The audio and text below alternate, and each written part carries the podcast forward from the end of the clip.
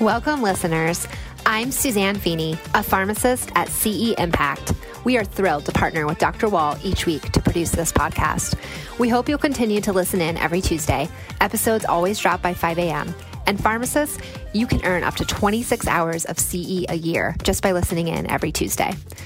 Today's podcast episode is supported by an educational grant from Xellia Pharmaceuticals, a specialty pharmaceutical company focused on providing important anti infective treatments against serious and often life threatening infections. Game Changers creates awareness of trends, laws, pharmacotherapy, and medical practice changes that can significantly impact pharmacy. Let's listen in to today's episode.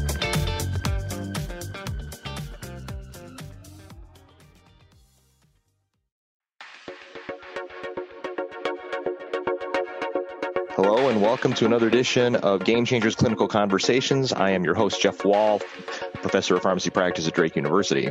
Well, for a second there, I almost forgot where, where I work. it's been, but it's been that kind of week, as as, as many of you, I'm sure, are dealing with with uh, COVID surges wherever you might be, whether inpatient or outpatient, uh, I can tell you that here in Iowa, we are in the middle of, of a pretty bad, bad surge.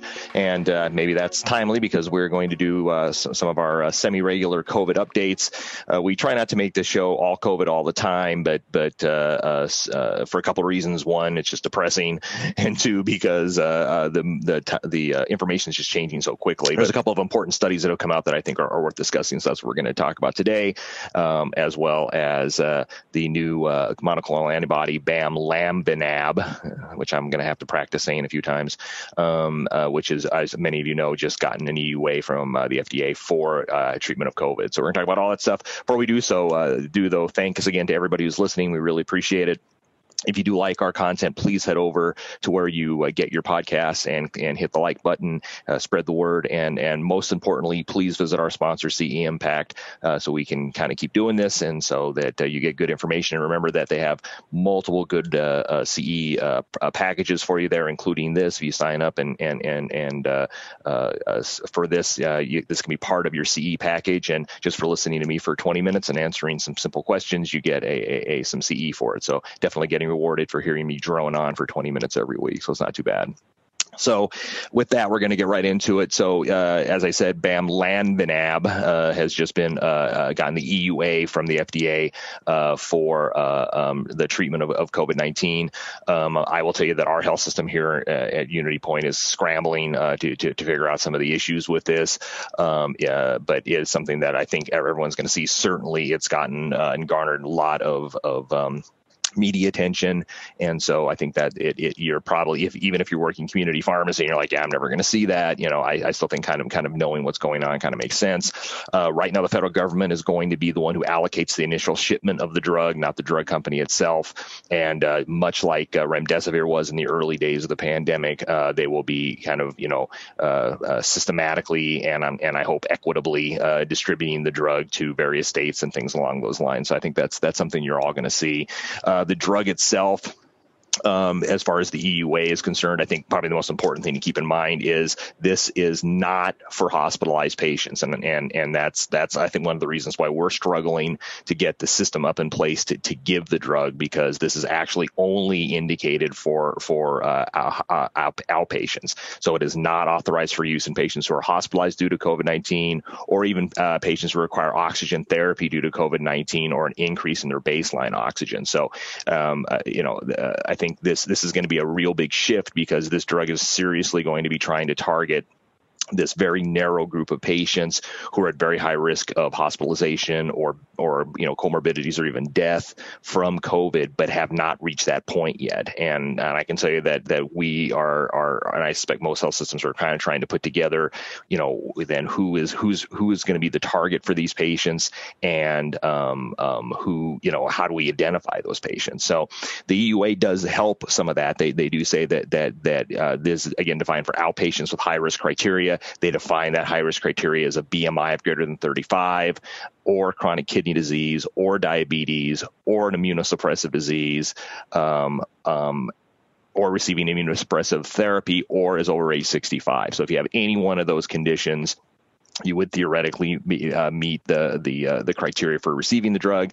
You can also be over age 55 and have cardiovascular disease or hypertension or some other chronic respiratory disease and be a candidate for it. And they actually do have uh, a indication, an, an, emergency indication for patients aged 12 to 17 who are at the at their 85th percent BMI percentile for their age and gender, uh, or they have sickle cell disease or some sort of congenital, either acquired heart disease or neurodevelopmental disorders, things along those lines or again, patients who have asthma or, or chronic respiratory disease that requires daily medication for control. So, you know, based just on what I've just said, you may say to yourself, well, gee, that's that's a lot of patients, and, and you're right. And that's and that's going to be the trick, though. Many many of these patients are going to have mild symptoms or no symptoms at all. And so how do we how do we really target you know do we do we literally try and give a very limited supply of this drug to everybody who for example in your area who has a bmi of over 35 is that is that enough? You know um, and so and so i think many health systems are kind of struggling to to to, to figure out okay we're going to have a very limited supply of this drug especially at the first. Um, we're not just going to give it to every you know every patient who who tests positive for covid even if they necessarily meet some of these criteria and they might theoretically be be uh, uh, candidates for it. We don't have the numbers to be able to do that. So how are we going to target those patients?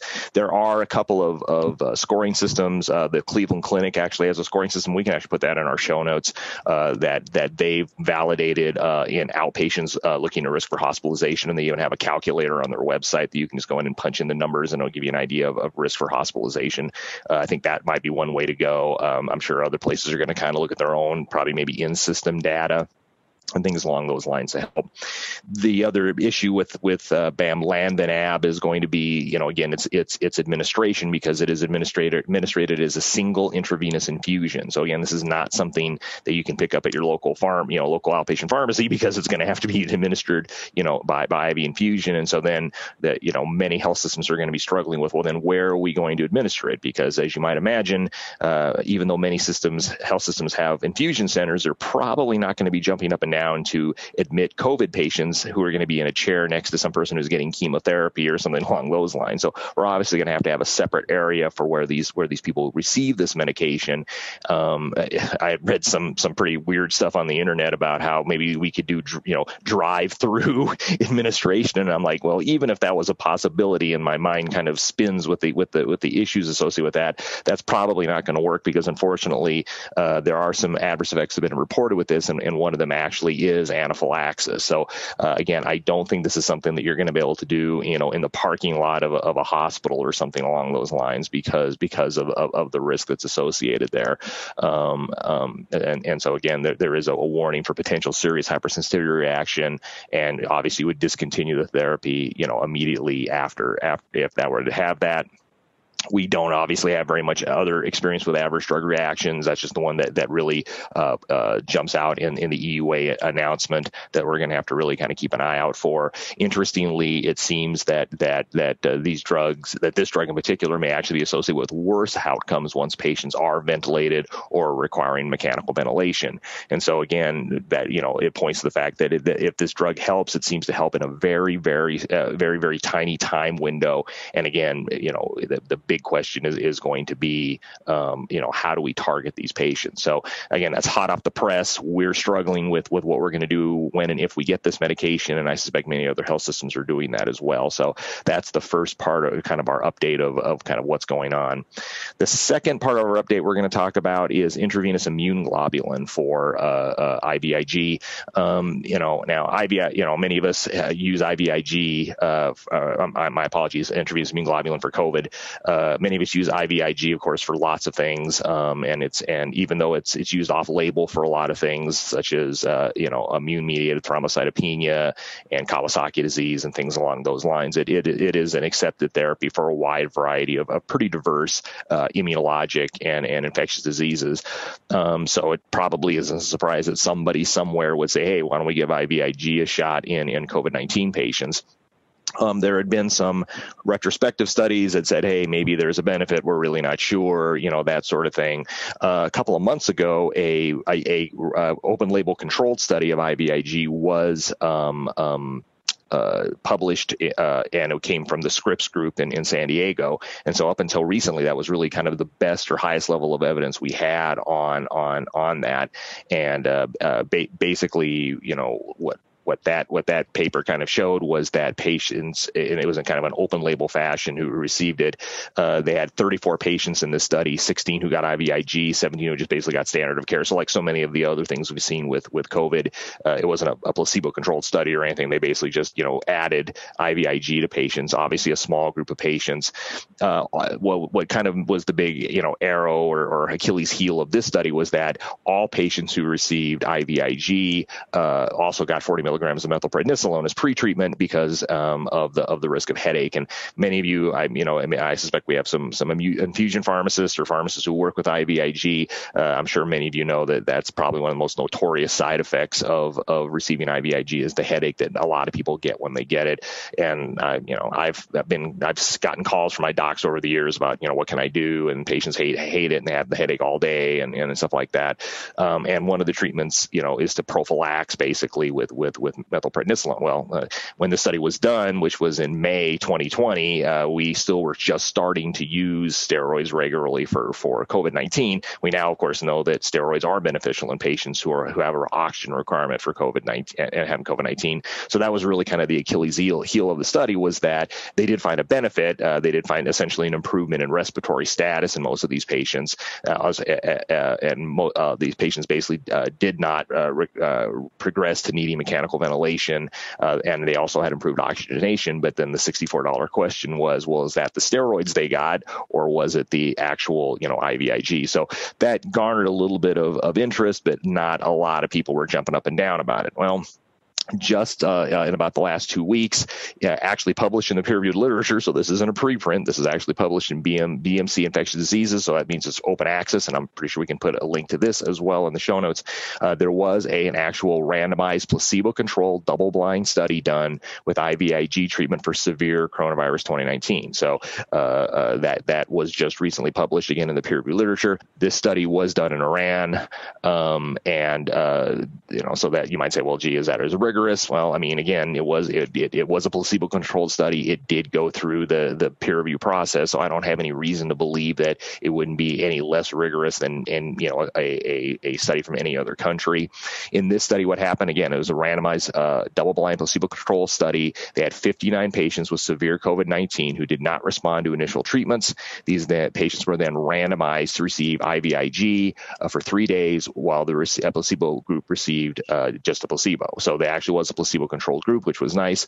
The dose is something that's going to be some uh, of, of some concern. Uh, hospital pharmacists and, and, infusion pharmacists, you know, I, I think are pretty well aware of the fact that IVIG is always kind of in short supply we're always struggling to to to uh, to, to get it, and you know, uh, uh, it's it seems like there are times when we're we're really short and we hardly have any. There are times when we see where we're kind of flush and have plenty.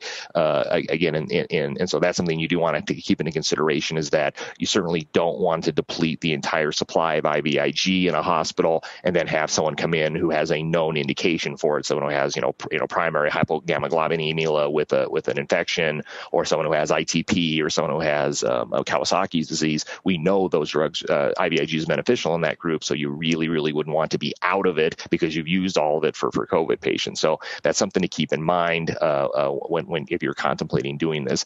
The good news is they used a relatively low dose. So the treatment was was was basically uh, um, of 20 grams of IVIG daily for three days.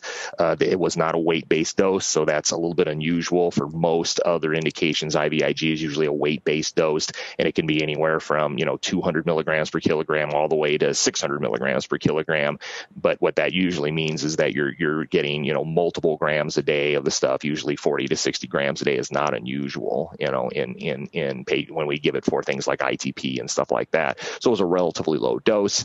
Um, the and so uh, the outcomes of the study they they looked at at a couple of things, um, but but uh, trying to kind of kind of cut to the chase, uh, they did find that the duration of the hospitalization was longer in the treatment group compared to, uh, or and uh, uh, was longer in the control group compared to the treatment group.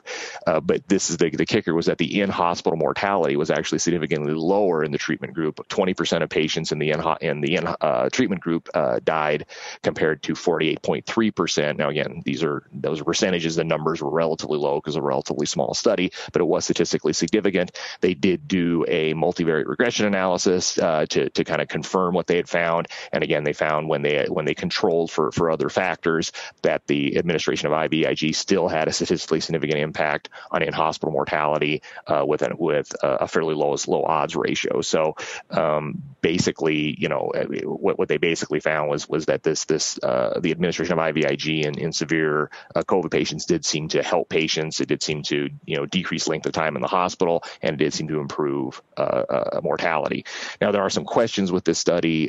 primarily, well, they don't really go into much detail in the trial about exactly you know who got it. They basically just said you know patients who are on oxygen who got who got who had severe uh, COVID.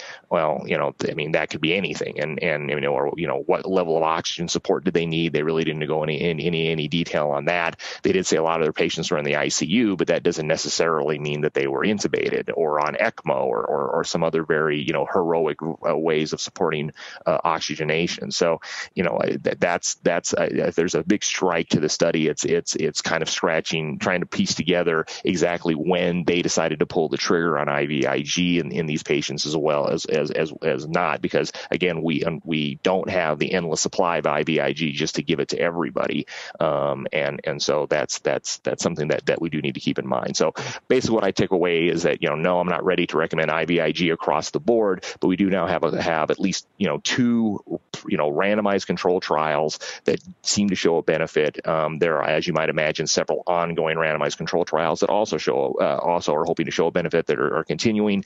Um, you know, I am not going to rule out using this uh, in in my very sick COVID patients, um, but but I think I think trying to find out exactly when and where to use it is is what we're going to have to try and figure out. Usually IVIG is, is fairly safe, not a lot of weirdo side effects or anything associated with it, with the exception of the headache that we talked about before. Uh, most people tolerate it pretty well. It isn't, it is pretty pricey, unfortunately. Um, um, so that might be an issue as well, but, uh, it, it, might well be a, another arrow in the, in the quiver of, of clinicians who are dealing with particularly super sick inpatients with, with, with COVID. So again, I'm not blanket endorsing it or anything. I'm just kind of just the facts you know, ma'am sort of thing. I'm just trying to give you, you know, the study. And again, this is a study that you can read for yourself because uh, it was published in BMC Infectious Diseases, which means it's, a, it's an open label or open online study that anyone can have access to. And then finally, uh, the last thing, and I'm sure people are going to think I'm out of my out of my ever living mind, um, but uh, we uh, uh, uh, I read came across this paper j- just in, in, the last little while, and it, it, and I've already received quite a bit of ribbing from my colleagues here here in in, in Des Moines about it. There's a paper, and it, it's a preprint paper that was published in it's only in, in the preprint servers, but it's looking at the efficacy of honey, yes, the kind of Winnie the Pooh type honey, and a, a, a, herbal compound called Nigella sativa, which actually is uh, available actually pretty commonly because it's used for uh, uh, uh, cooking as well as for uh, uh, as an herbal extract. It's basically from the fennel seed, and, and it's and it's available you know exclusively in a lot of areas as black seed oil um, or or or cumin seed oil. So you, you can actually find it in a in a wide variety of areas as as both, and you can get you receive it as liquid liquid. You can receive it as capsules, et cetera, et cetera, et cetera. But it's Nigella sativa extract that you're that that if you were to want to do this that you would be, be, be looking at now. So the paper itself uh, was uh, the efficacy of, again, honey and this abstract against COVID 19. Uh, it was an, a study done in, in, in Pakistan, mostly uh, uh, some in, in India as well. And again, you may say, well, you know, gee, maybe that doesn't have the highest level of, of, of, uh, of rigor that we want. It actually was overseen by Harvard Medical School, and they have several authors from Harvard Medical School, as well as being registered with the NIH. So, I, I you know, I, I, I don't think that, you know, I, I, there's no reason for me to believe that that that the rigor of the study isn't isn't as good as other studies as you know that that you may be reading on this sort of stuff. So anyway, so what they did in this uh, in this study is they took a look at at, at again uh, patients who had COVID. They note that that both honey has long known to have antiviral and antimicrobial properties. They also have pointed out that that that bot, botanical studies have basically shown that that this Nigella sativa stuff also has antiviral and antimicrobial as well as anti-inflammatory properties. So you know, the, you know, there's there's biologic plausibility that would that would suggest that it might might work. There's been some molecular docking studies that suggest that that in particular uh, uh, honey might inhibit uh, SARS-2 COVID uh, replication. So I mean, again, there, there's some biologic plausibility that might have a role, but that's all kind of dust in the wind until we can figure out if this stuff actually works. So, um, what in this was a multi-center study again, mostly throughout Pakistan, uh, and they basically took patients who were positive uh, for COVID, uh, who uh, were were uh, adult uh, males and non-pregnant females who presented to, to medical care within 96 hours of the onset of symptoms. Most of these patients had, you know, kind of moderate type symptoms. They they did not they excluded patients who had mild or clinical symptoms or no symptoms as well. Um, and they and if patients were super duper sick, so multi-organ dysfunction or ventilator support, uh, they were they were also excluded from the study. So they were really looking at kind of moderate-ish or mild to moderate sort of of, of levels of COVID.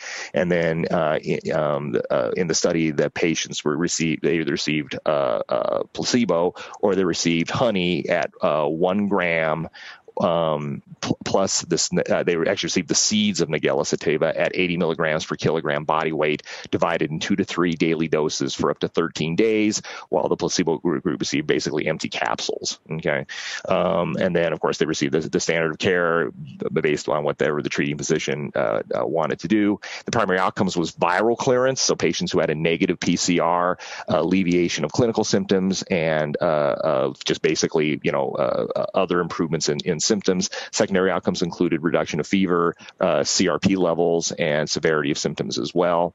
The statistics seemed reasonable to me. They they did do a regression analysis that to look for for things like diabetes, hypertension, baseline oxygen use, and things along those lines.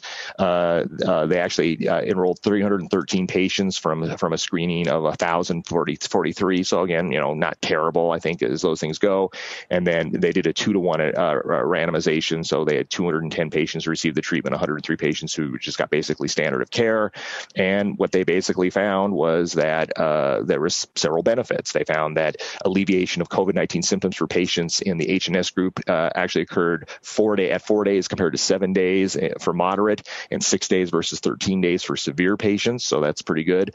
Viral clearance, which again was being negative, um, was occurred four days sooner in the in the treatment arm, and they did Kaplan-Meier curves and found that that that this was kind of confirmed in the Kaplan-Meier analysis um, in moderate patients. Uh, uh, uh the HNS group uh, compared to the control group uh, were able to have a, they had an improved quality of life and are able to re- resume activities they living much much sooner. And in the severe groups, the level of, supplemental oxygen was much lower as well. In secondary outcomes, they actually found a, a significant outcome in, in, in basically all of the in the annual things we talked about.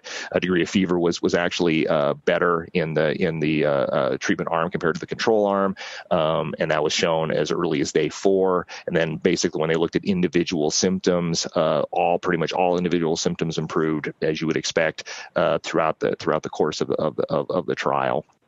So they did do the ordinal scale where they looked at, and this is the WHO ordinal scale that goes from one to seven, where one is, is no symptoms and seven is, is basically uh, asymptomatic, or seven, I'm sorry, seven is death. And so, you know, they did find that that that uh, better improvement on this ordinal scale did occur again in the HNS group compared to to to, uh, to placebo. So, you know, again, I'm not, you know, I've already received kind of, as I said, kind of a lot of ribbing from from colleagues of mine that I'm recommending honey for everybody. I'm not blanketly recommending this by any stretch of the imagination, but it is, you know, we we we demand in in evidence-based medicine high level randomized control trials, and there's nothing to my eye that makes this seem like this wouldn't be a decent, you know, randomized placebo-controlled study. And so, uh, you know, I, I, there's no reason for me to, to, to doubt the word of, of, of, of these investigators unless they're just completely not telling the truth. And again, I, I don't see any reason why they would would do that. So, you know, considering that the the side effects effects are minimal, the costs are very low.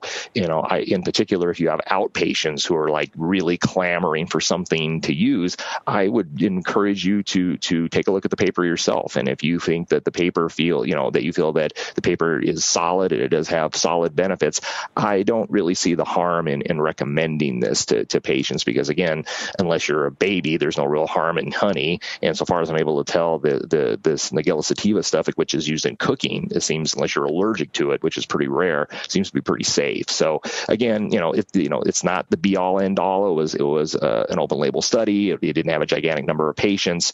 Um, um, uh, you know, the the effects you know did vary as you might imagine. Super super duper sick patients weren't on the study either. So I mean, again, I, you know, there's there's going to be some issues, you know, that this would need to be confirmed in another study. But as we're, we're you know radically running around trying to find uh, uh, treatments for this, uh, one could argue this is a pretty cheap and pretty safe uh, treatment, especially in your mild to moderate outpatients that might be considered to be used. So, so that's kind of the update on COVID. We will wrap things up after a word from our sponsor, CE Impact.